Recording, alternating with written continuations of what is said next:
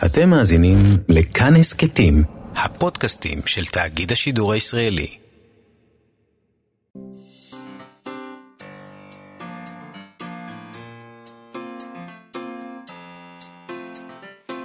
מה שכרוך עם יובל אביבי ומה יעשה לה.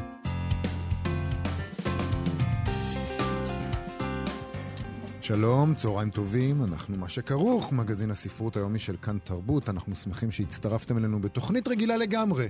12 עד 1. זה יהיה רגיל 100... לגמרי כשאתה תפסיק להגיד שזו תוכנית רגילה לגמרי. אה, זה סוג של עד מלכוד. אז אתה, זה לא רגיל לגמרי. אולי זה- פשוט תפסיק. אני לא בטוח. אני בטוחה שאתה צריך פשוט להפסיק. אוקיי, נראה מחר. בסדר. אה, אנחנו בכל מקרה שמחים שאתם איתנו ב-104.9 ו-105.3 FM, או באתר של כאן, או באפליקציה של כאן. איתנו באולפן אבי שמאי ודרור רוטשטיין שעושים איתנו את התוכנית, וגם היה סלע פה. שלום לך. ובכן, הזוכה בפרס ספיר של שנת 2019, אה, היא זוכה, אילנה ברנשטיין, על ספרה "מחר ניסע ללונה פארק". אנחנו נדבר היום על הפרס ועל הזוכה בו. הפרס חולק אתמול בטקס ללא קהל. הזוכה בפרס ספר הביקורים הוא ארנון איטיאל על ספרו אפרת דמשק אפרת. שני הספרים האלה יצאו בהוצאת כנרת זמורה ביטן, שבראש מחלקת המקור שלה עומדת העורכת נועה מנהיים. שגם ערכה בפועל את הספר של אה, אילנה ברנשטיין. אנחנו נדבר איתה אה, על שני הספרים האלה, מה, מה זה אומר שדווקא הם נבחרו. ונדבר גם עם מבקר ספרות של ידיעות אחרונות, יוני לבנה, גם על הדבר הזה. כן. מה, אה, הוא גם אה, אהב את שני הספרים האלה. נכון, הוא כתב על יש לנו שניהם ביקורות ביקורות. שהוא כתב, כן, אז נדבר איתו על זה. היה הראשון, לא.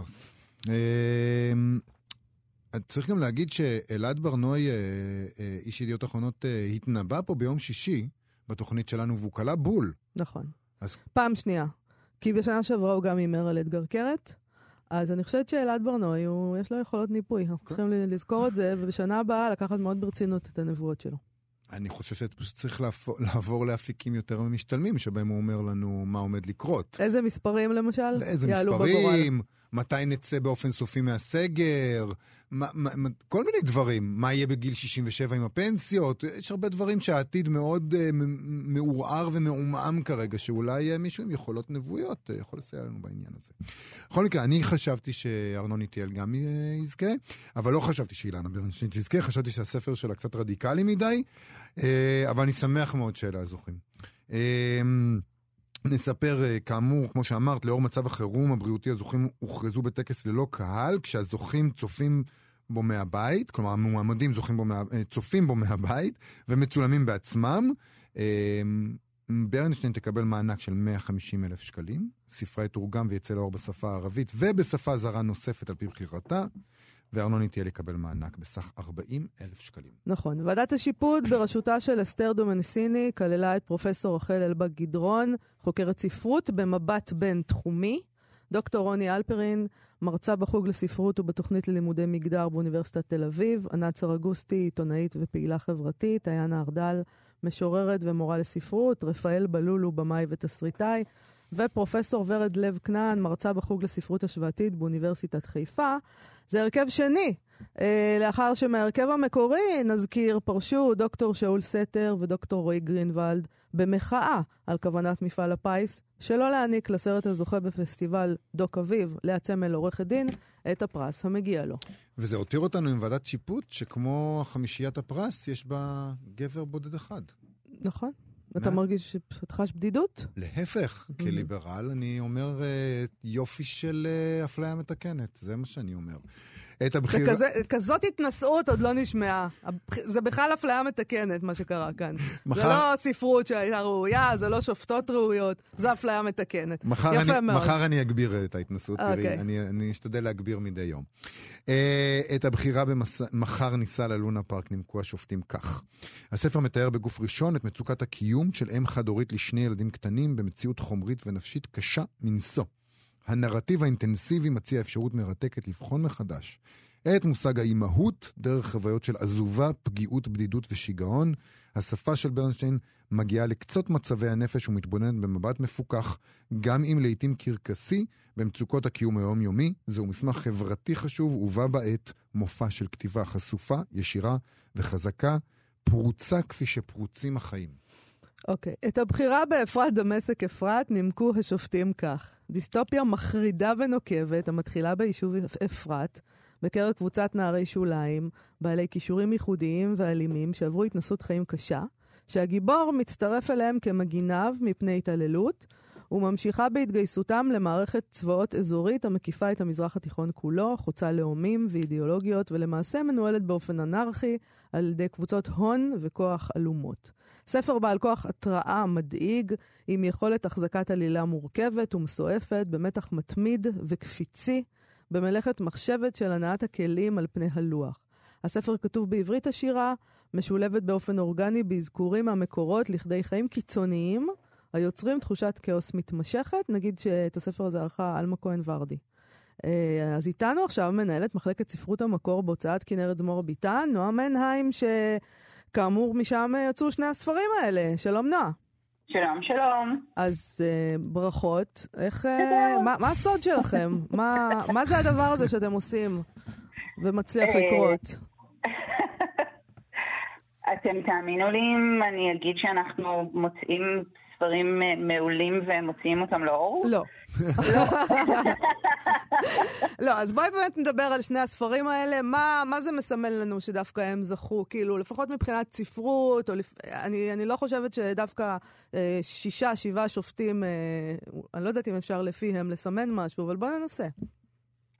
Um, האמת שאני מאוד סקרנית לגבי משהו שעוד לא הצלחתי להבין, ואולי אתם, עם הקשרים המסועפים שלכם בעולם הספרות והתקשורת כאחד, תדעו להגיד לי, אני לא יודעת אם ההחלטה הזאת התקבלה כבר uh, בשלב שהיינו uh, בו לפני הקורונה, זאת אומרת רגע לפני שביטלו את הפרס, uh, או שהתקבלה באופן סופי רק אתמול. לא, היא לא, היא התקבלה, לפי מיטב ידיעתי, באופן סופי אתמול. היא לא התקבלה קודם. הבנתי. כי זה, פשוט סוציולוגית אפילו, ופסיכולוגית זה מאוד מעניין אותי. כי אני חושבת ש... אחד הדברים שמאוד בולטים בשני הטקסטים האלה זה איזושהי תחושה מאוד אפוקליפטית ופוסט-אפוקליפטית. נכון, נכון. זה מעניין אותי גם שהם בעצם נמצאים משני קצוות מאוד שונים מגדרית. זאת אומרת, הספר של אילנה הוא ספר על חוויה נשית קשוחה ביותר, והספר של ארנון הוא ספר מאוד מאוד גברי, אם אפשר אה, לעשות איזושהי חלוקה גסה אה, מהסוג הזה. כן.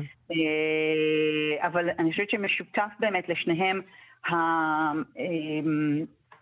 הנימה הזו, משותפת לשניהם הנימה הזו, התחושה אה, של איזושהי קטסטרופה. אם כי ארנון איטיאל חוגג את הקטסטרופה, נהנה מהקטסטרופה. נכון, נהנה מהאלימות. מתענג עליה באופן באמת מעורר השתאות. אה, זה ספר אה, עוצר נשימה. הם שניהם, אני חושבת, מהבחינה הזאת, ספרים אה, שיש להם השפעה כמעט ויסרלית על הקורא. זאת אומרת, הם יוצרים תחושות פיזיות, אצלי לפחות, במהלך הקריאה. זה ספרים שלא רק קוראים אותם, אלא ממש חשים אותם תוך כדי. האדרנלין עולה, הלב דופק, אצל שניהם אגב. כן. אה, למרות שאצל אילנה זו חוויה הרבה הרבה יותר פנימית, והאקשן הוא אה, אקשן שנחווה, זאת אומרת, הקטסטרופה קיימת בתודעה של הגיבורה יותר משהיא קיימת במציאות. אה, אצלה זה גם דיכאון, זה מוביל לדיכאון. אצל ארנון איטיאל אתה אומר, וואלה, אנרכיה, מוצא חן בעיניי, בוא נלך לשם קצת. בואו נתחיל קצת להרוג. אולי זה שוב התווך הזה שבין האופן שבו החוויה אה, הנשית או האימהית מתפרשת, נכון, לעומת האופן נכון. שבו החוויה הגברית מתפרשת. שזה אגב מעניין, כי היו פה שש שופטות. אה, כן. Uh, מעניין ששש שופטות, נשים, בחרו בארנון איטיאל. Uh, מאוד מעניין לדעת, uh, הרי היו כאן חילופין של שופטים. לא היו אמורים כן. להיות שש שופטות, יש שני שופטים שפרשו. מעניין איך הדבר הזה היה משנה את כל הסיפור בעצם. זה בטח היה משנה.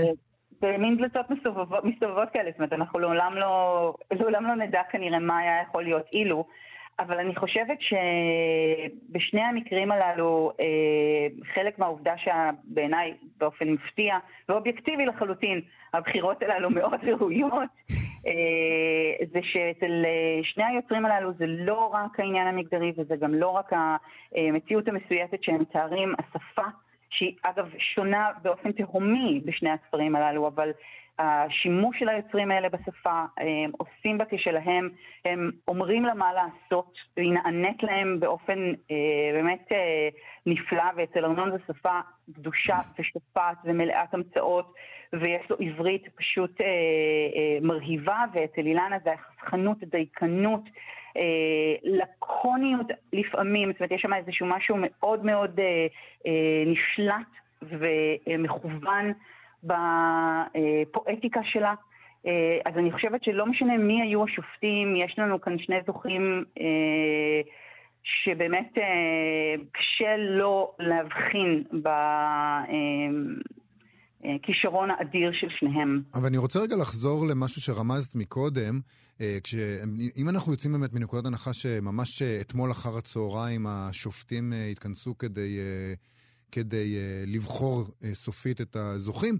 בעצם את אומרת, יכול להיות, uh, אנחנו למשל דיברנו פה עם uh, פרופסור אורי שינקוין ששפט uh, בעבר, ואימתנו אותו עם הטענה שאסתר פלד, שזכתה באותה שנה, uh, זכתה בגלל הסנטימנט הציבורי uh, לטובת מיטו uh, ולטובת כתיבה נשית, והוא אמר, מה לעשות, שופטים מושפעים מהמציאות, מה אתם רוצים? אז את, נניח שבאמת הם התכנסו אתמול כדי לבחור, את חושבת שהמצב הדיסטופי שאנחנו נמצאים בו השפיע על החלטתם, מעבר לעובדה ששני הספרים ראויים? אני לא יודעת, זאת אומרת, כאמור, זו באמת שאלה ש, שמעניינת אותי. אה, אני חושבת שאתה קצת מסגרת את זה בצורה שגורמת לזה להיראות כהטייה. ואני לא בטוחה אה, שאני הייתי מתייחסת לזה ככה. זאת אומרת, אני חושבת שיש כאן צייטגייסט. אומנם אה, מאוד אה, טרי וחדש, אבל צריך לזכור ששני הספרים האלה לא נכתבו במציאות שבה אנחנו חיים היום. ושהם מתרחשים, אחד מהם בעצם בעתיד והאחר בעבר. זאת אומרת, כן. ספר של אילנה מתרחש בעבר, ספר של אה, ארנון אפשר להניח שהוא מתרחש באיזשהו אה, עתיד באמת אה, אה, דיסטופי. שניהם אגב מאוד מעורפלים לגבי מושגי הזמן אצלם. אה, אז צריך, כשחושבים על זה ככה, צריך כן לזכור שהם לא נוצרו במציאות שבה אנחנו אה, נמצאים היום, ועדיין זה מאוד מעניין האופן שבו הם מגיבים עליה. זאת אומרת, עדיין מנהלים איתה איזשהו אה, דיסקורס ואיזשהו אה, אה, דיאלוג. אז אני חושבת שיש אפשרות שהתהומות אה, והפסגות שהספרים האלה נושאים את הקוראים שלהם אליהם, אה, היו יותר uh, מועצמים במציאות ההיפר-ריאליסטית שאנחנו נמצאים בה היום. אני לא שוללת את האפשרות הזו. את יודעת עוד דבר מעניין בקשר לשני הספרים האלה, זה שהם מציגים שתי עמדות מאוד מאוד קיצוניות בקשר למרחב שבו אנחנו חיים, שזה מן הסתם גם כן נורא נורא מתקשר למה uh, שאנחנו חווים היום.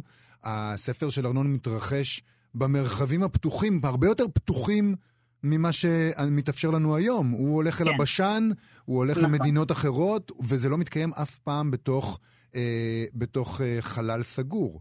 לעומת כן. זאת, אה, אה, אילנה ברנשטיין כתבה רומן שמתרחש בעצם בתוך דירה קטנה, צפופה, מחניקה. אם לא בתוך הראש שלה עצמה שנמצא בתוך הדירה הזאת. זאת אומרת, בתוך הבידוד. מציגים בעצם את שני, ה, את שני הקצוות האלה שאנחנו אה, מתקשים אפילו לדמיין אותם היום, של הבידוד המוחלט מצד אחד בתוך חדר אחד סגור ומחניק, ולבין המרחבים הפתוחים המדומיינים בכלל.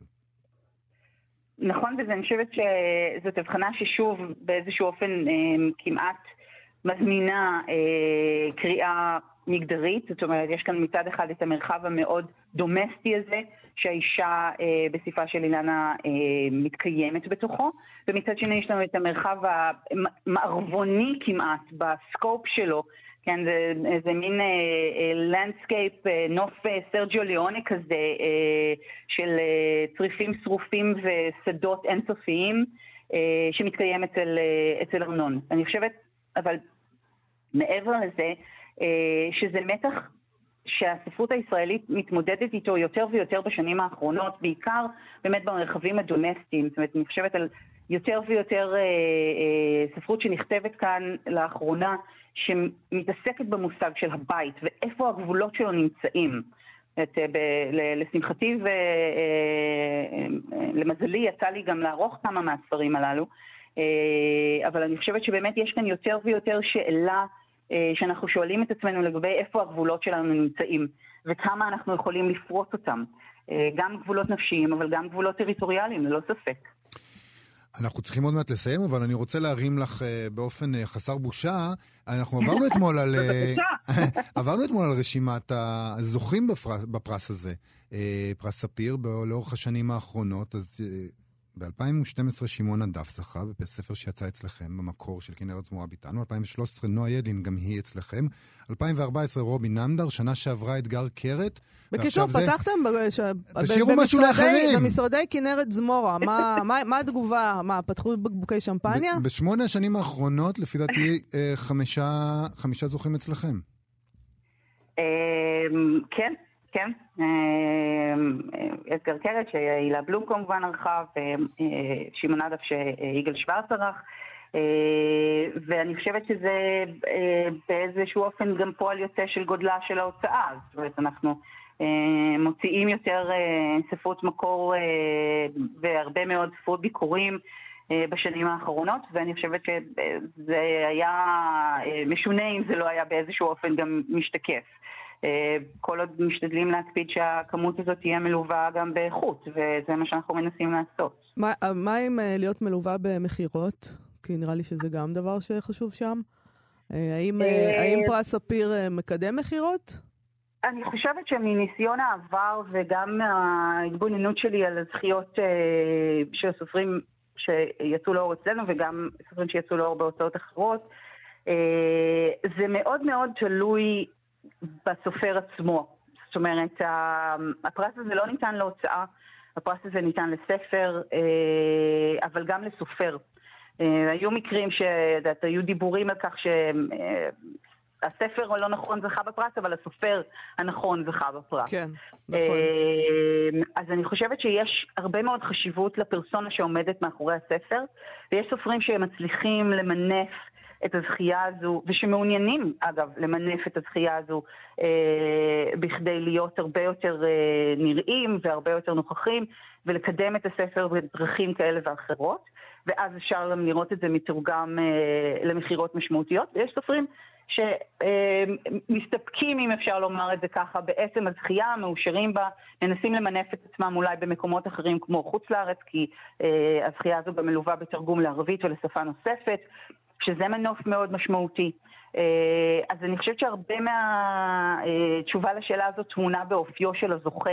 אה, ולא רק בעצם החשיפה לציבור שהפרס הזה מאפשר. השנה תהיה מקרה מבחן מעניין.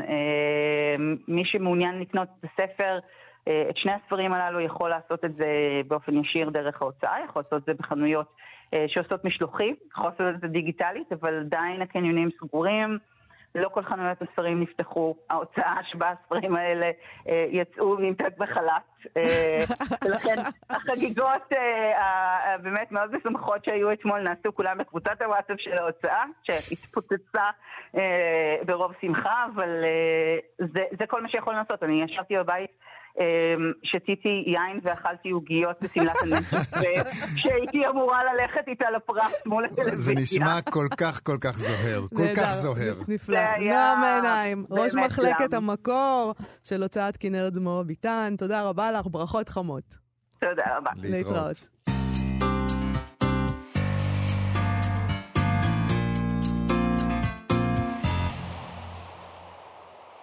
מה שכרוך, כאן תרבות, חזרנו, אה, עדיין בענייני פרס ספיר, יובל, אה, על אולי מחר ניסע ללונה פארק של אילנה ברנשטיין, כתב מבקר הספרות יוני לבנה, כך: נהניתי מהספר הקצר הזה, גם אם הוא החריב לי את מצב הרוח. ברנשטיין והגיבורה שלה מצליחות להמחיש היטב את התחושה של חוסר ערך, את המיץ המריר הזה של חוסר אונים, ביקורת עצמית וביקורת חיצונית. על אפרת דמשק אפרת הוא כתב שמדובר בספר ספר, כלומר ספר שאחוז בתשוקה הזאת אל הגבריות כנושא, כטיפוס איקוני של דמויות, כעולם סגנוני ורגשי. לא הייתי ממליץ עליו לקוראים שיסלדו מתיאורים של פיקוד ברכיים מתפצפצות. למי שיגלגל עיניים מול דיאלוגים עוינים ותכליתיים שגברים עוינים ותכליתיים מחליפים, והוא כינה אותו התנסות קודרת ולרוב מלאת חיים בז'אנר הספרות הדיסטופית. שלום למבקר הספרות אה, והמוזיקאי, יוני לבנה. היי. אהלן. אז אתה בעצם, אה, זאת אומרת, סומך ידיך על הבחירה הזאת. כן? תהיה, תהיה, למה לא? תנסה להרחיב הופתעת מעט. אבל? הופתעת ממנה? או שהימרת על זה? כלומר, יש משהו מפתיע, במובן הזה לפחות, שמדובר כאן בשני ספרים קיצוניים, אפשר להגיד. וגם הביקורת שלך זה עולה. לא שני ספרים שהיית חושב שהם יזכו בפרס ספיר, אולי. האמת שאני אף פעם לא... לי אין יכולת לזכות, לנחש מה יזכה, וגם אין לי כנראה יכולת לזכות. כן, חכה. אבל אה, אה, בדרך כלל, אה, הרבה פעמים יש את התחושה שמה שלא נבחר יוצר איזו תחושה מבאסת. אה, ואני חושב שאלה שני ספרים מגניבים שמגיע למחברים שלהם לקבל כסף על הספרים האלה. היה לך הימור לפני, אה, לפני הבחירה? לא, חשב- אני, אני בדרך כלל רגיל, אה, יודע, לה- להרים, להרים את ה... להרים כתפיים, להרים גבות, כאילו, בדרך כלל לא, לא. לא כל כך זה מה שאנחנו. עושים, מה זאת אומרת? אוקיי. כן, כאילו, אה, אבל אה, אני חושב שזה, אני, זה מצחיק, יש את הספרים עצמם, יש את מה שהיה השנה סביב מבחינה פוליטית, סביב נכון. הטקס הזה, שאיכשהו נראה לי קצת יותר דרמטי ויותר מהותי, אבל אה, כשחשבתי עכשיו, אני, זה ספר, לפחות הספר של, של אה, אילנה הוא ספר שמפגין ביטחון עצמי, יש בו איזה כריזמה עם כל המרירות והכדרות שיש בו. אה, הוא כל כך לוזרי שאיכשהו הוא, הוא מביע משהו בכל זאת מנצח, גם ביחס לספרים אחרים, הקודמים שהיא כתבה בשנים האחרונות. זה, זה מעניין שאתה מדבר על זה כלוזרי, ואולי אפשר להגיד שהספר של אה, ארנון איטיאל זה ספר של ניצחון, מין, אה, נכון. אולי מין ניצחונות אחד אחרי השני, למרות שיש שם, יש שם גם לוזריות בספר של ארנון, הגיבור, הוא לא תמיד מצליח והוא חוטף אה, לא פחות ממה שהוא מחטיף. והוא לא תמיד מקבל בדיוק את מה שהוא רוצה, אבל יש שם תחושה... אבל יש איזו חגיגה כן. של האדמה ושל ה... ו- והולכים, ו- ו- ויורים, ו- ועושים את כל העסק הזה, ובמובן הזה של ניצחון, כמו, ש... מהפרט עד החידקל. כמו שקראו פעם למוזיקה כזאת, עם מוזיקת ניצחונות.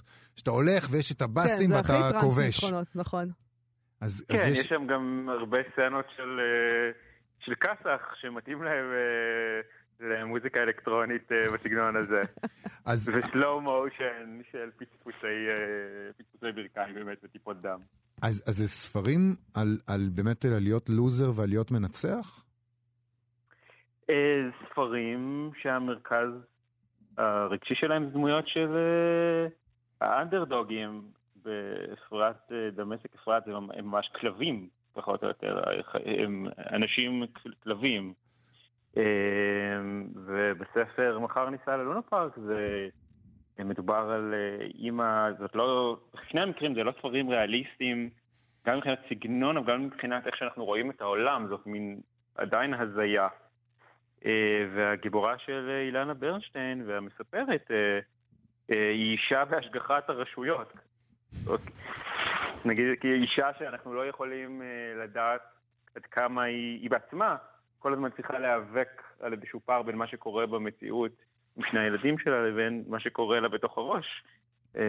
וחלק מה... אני חושב שבפתיחה היא עוצרת עצמה לא למלוק אה, לילד הקטן שלה את הראש כשהוא נכנס להתקף זעם ברחוב. נכון.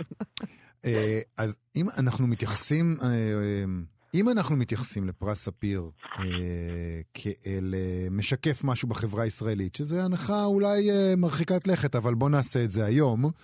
אה, אז, אז אתה, זה מעניין שאמרת ששני הספרים האלה בעצם הם הזיה. מה זה אומר עלינו כחברה שהפרס הזה מחולק לשני ספרים שהם הזיה? אני שוב, אני לא יכול לתת לפרס הזה את ה... עדיין את הקרדיט שהם משקפים את מה שקורה במציאות. המציאות זה שזה מנגנון שהבכירים בו מקבלים משכורות מטורפות. אה, זה, זאת ההזיה לא, המציאות. גם היא, למשל, שאין סולידריות, ושברגע שנעשה הדבר הזה עם אה, לאה צמל ומפעל הפיס החליט לא לתת את המענק, וקמו שלוש סופרות בסך הכל ואמרו אנחנו פורשות, אז כל השאר לא עשו את זה למשל. שני שופטים פרשו, כל השאר, לא. זאת אומרת, המציאות היא, נכון. אפשר להסתכל על המציאות דרך ההתרחשויות לפחות, מסביב אל הפרס הזה, כן. ול- ל- וזה אומר משהו על המציאות.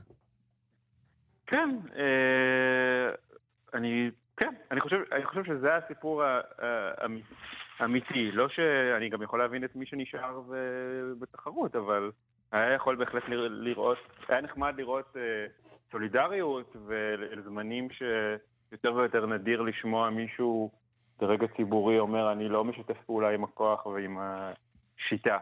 אה, אבל מעניין שבאמת הגיבורים או סגנון הסיפור הוא, הוא בשני הספרים הוא האוטסיידרי, כן. אה, ואם באמת במקרה מציבים אותם אחד מול השני, אז האימהות כאן אצל אה, אילנה ברשן היא היא עצמו.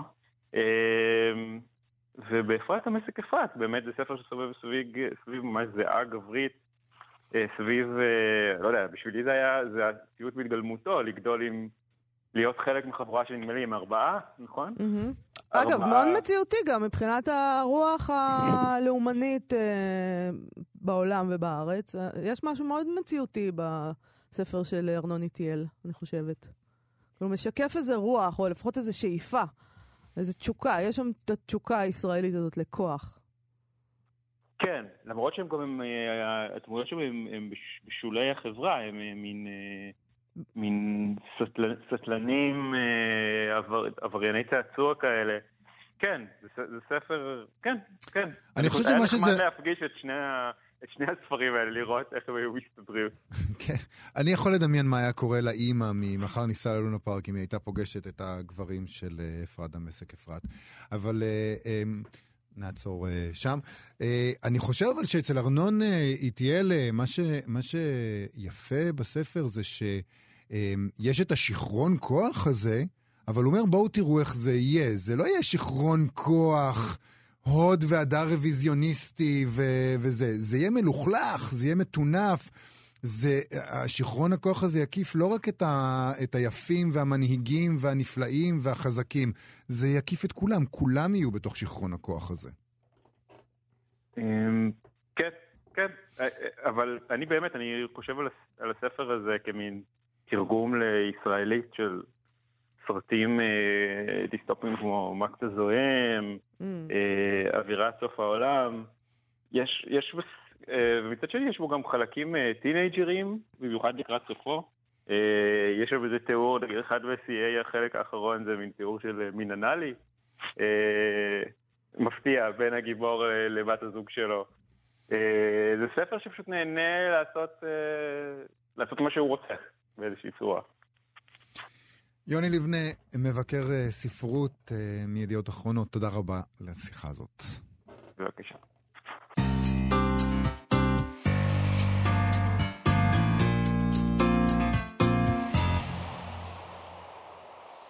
אנחנו מה שכרוך בכאן תרבות. מאיה, יש לנו סכסוך ספרותי חדש.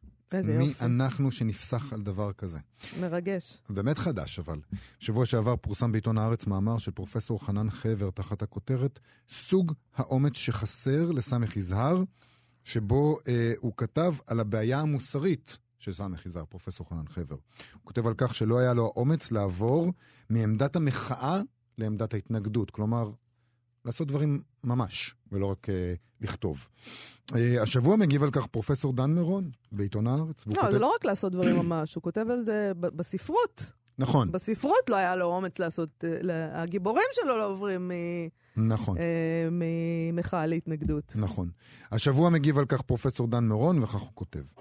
חבר מאשים את יזהר בכך שאומנם הרים בסיפוריו כל מחאה נגד גירוש הכפריים הפלסטינים, אך נרתע מלהפוך את מחאתו לפעולה של התנגדות.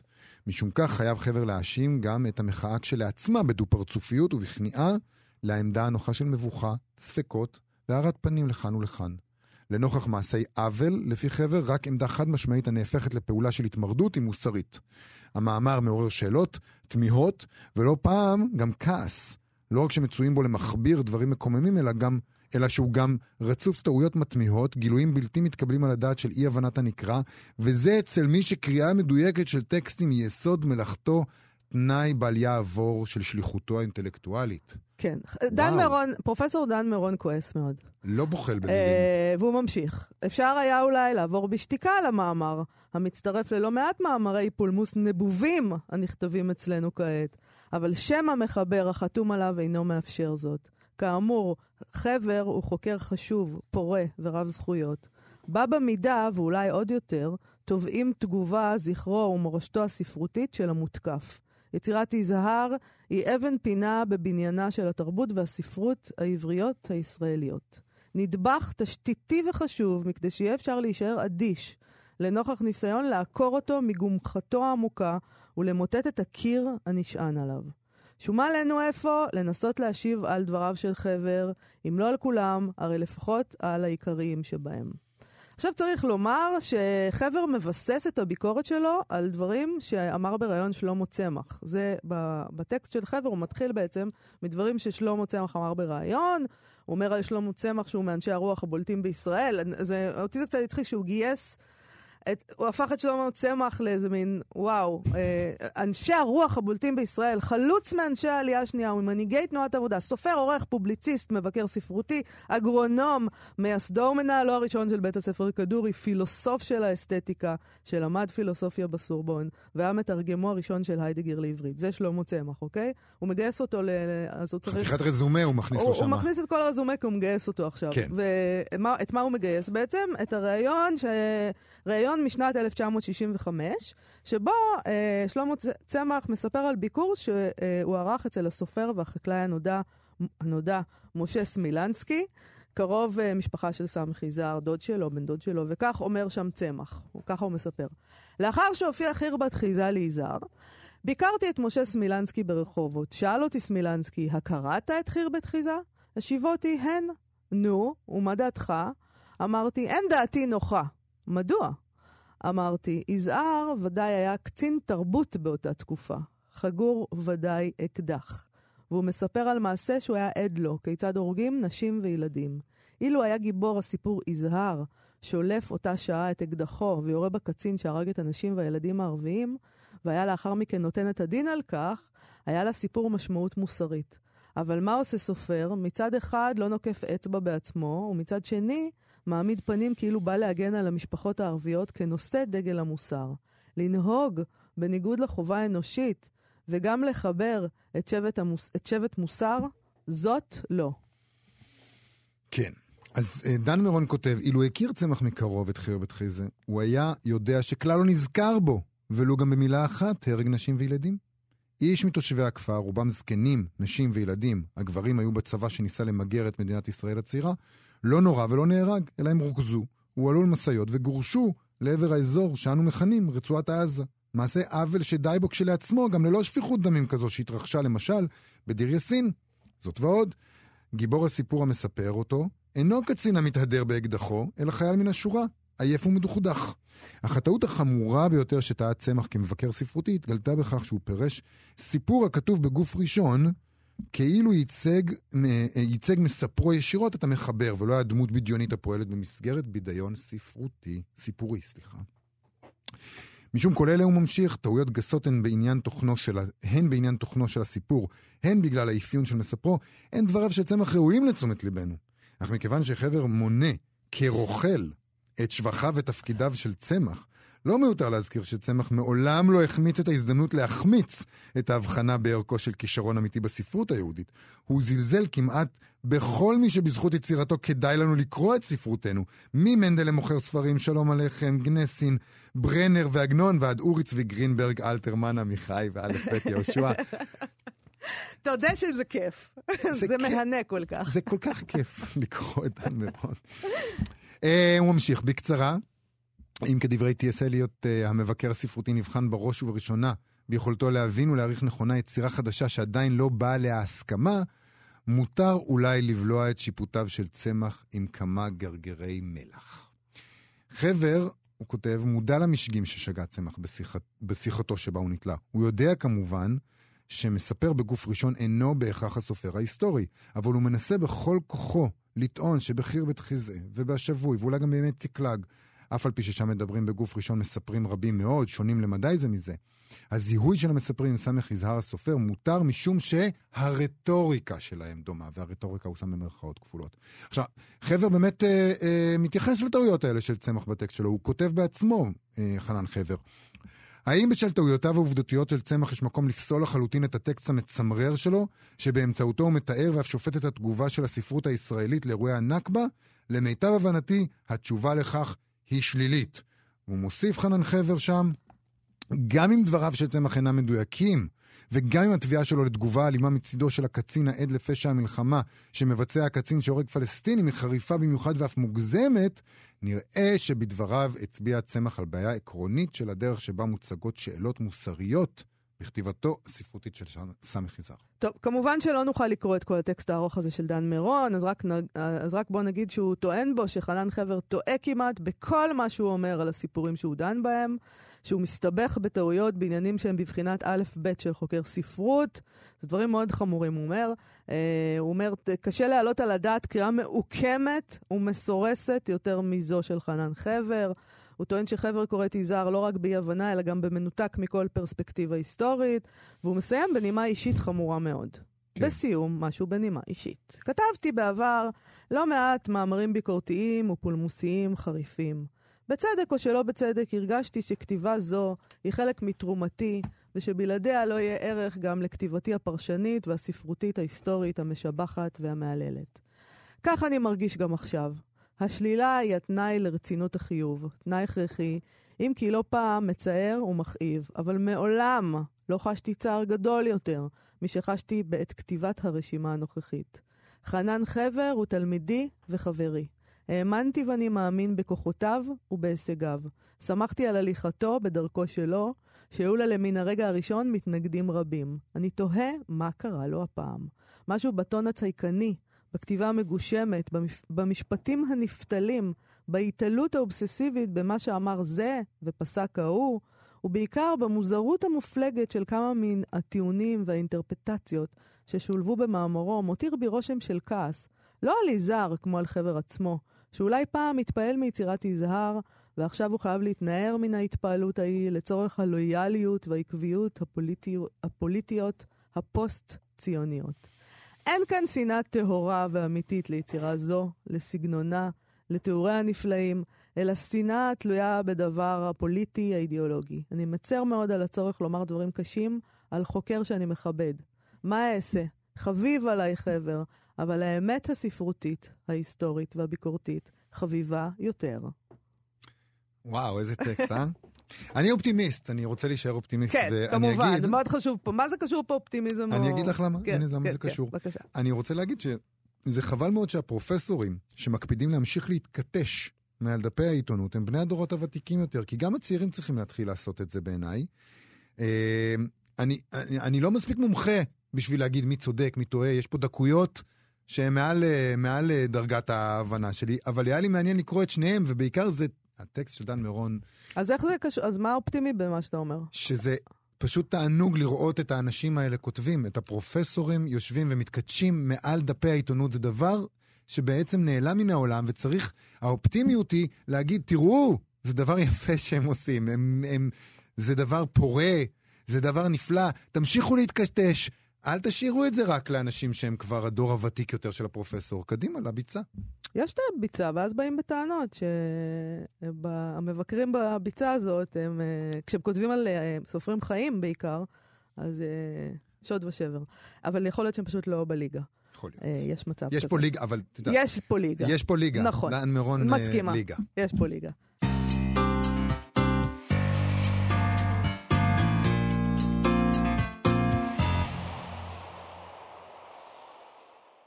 כאן תרבות, אה, מה שקראו, חזרנו עם סטטוס יומי. אתמול הסופר עמוס קינן, אה, אה, היה יום, יום ההולדת שלו, הוא היה אמור לחגוג את יום הולדתו ה-93, לא היה חי כמובן.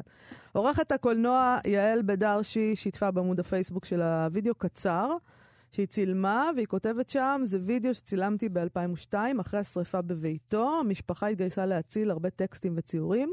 אחד מהם היה השיר מרש לרגל אחת. שעליו אה, אומר שם אה, עמוס קינן, זה השיר הכי יפה שכתבתי בימי חיי. והיא שמה שם את הוידאו, שעוד מי שמשתתפת בו זו שלומציון קינן ביתו. אה, ביקשנו ממנה לשתף את הדבר הזה, אז הכנו את קטע השמע הזה. בוא נשמע. מרש לרגל אחת יש פה? כן. אה, זה השיר הכי יפה שכתבתי בימי חיי. אולי תקריא. אבל זה, הוא לא יצליח לקרוא את זה. אני כן אצליח לקרוא, לקרוא את זה, רק אני אצליח.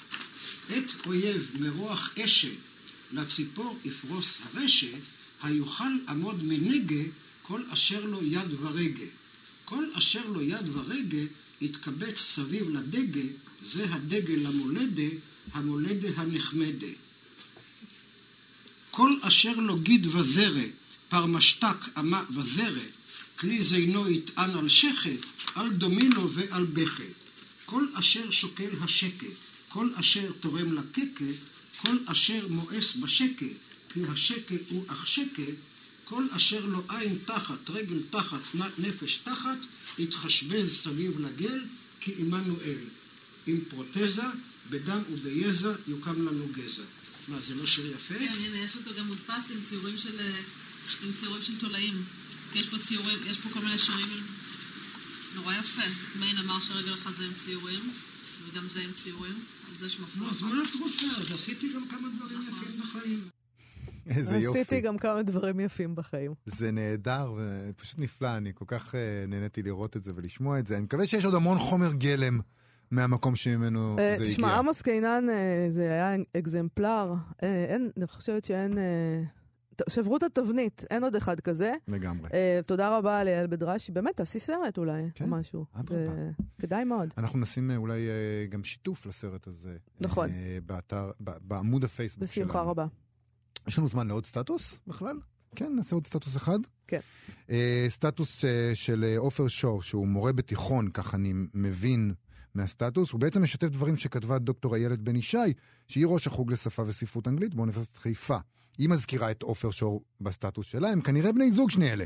ככה הוא כותב, תקראו את מה שהילד האחת והיחידה כותבת ותבינו שיש שרשרת הדבקה יותר גרועה ויותר עמוקה מהקורונה. ואיזה, אלה דבריה של בן ישי שהוא שם שם. אני קוראת עכשיו 65 מבחנים של סטודנטיות וסטודנטית שנה א'. בכל אחד ואחת מהם ניכרת ההשפעה ההרסנית של מבחני הבגרות בספרות ושל תרבות הסיכומים. תלמידות חכמות, חמודות וסקרניות, היודעות רק לשפוך על הנייר בדחיסות איומה כמה שיותר ממה שאמרתי בכיתה, בניסיון נואש לספק לי את מה שהן בטוחות שאני רוצה לקרוא. הם כל כך מאומנים בזה, לכולם יש ציוני בגרות גבוהים בהרבה משהיו לי, שהם לא מסוגלים להבין למה אני מתכוונת כשאני חוזרת ואומרת שכל מה שאני רוצה לקרוא זה את הניתוח שלהם, גם אם הוא מופרך או פחות משכנע. שלוש שנים יש לנו כדי לגרד מעליהם את רודנות הסיכומים ולנסות ללמד את חדוות הקריאה ועקרונות החשיבה הביקורתית. ההצלחה שלנו היא חלקית.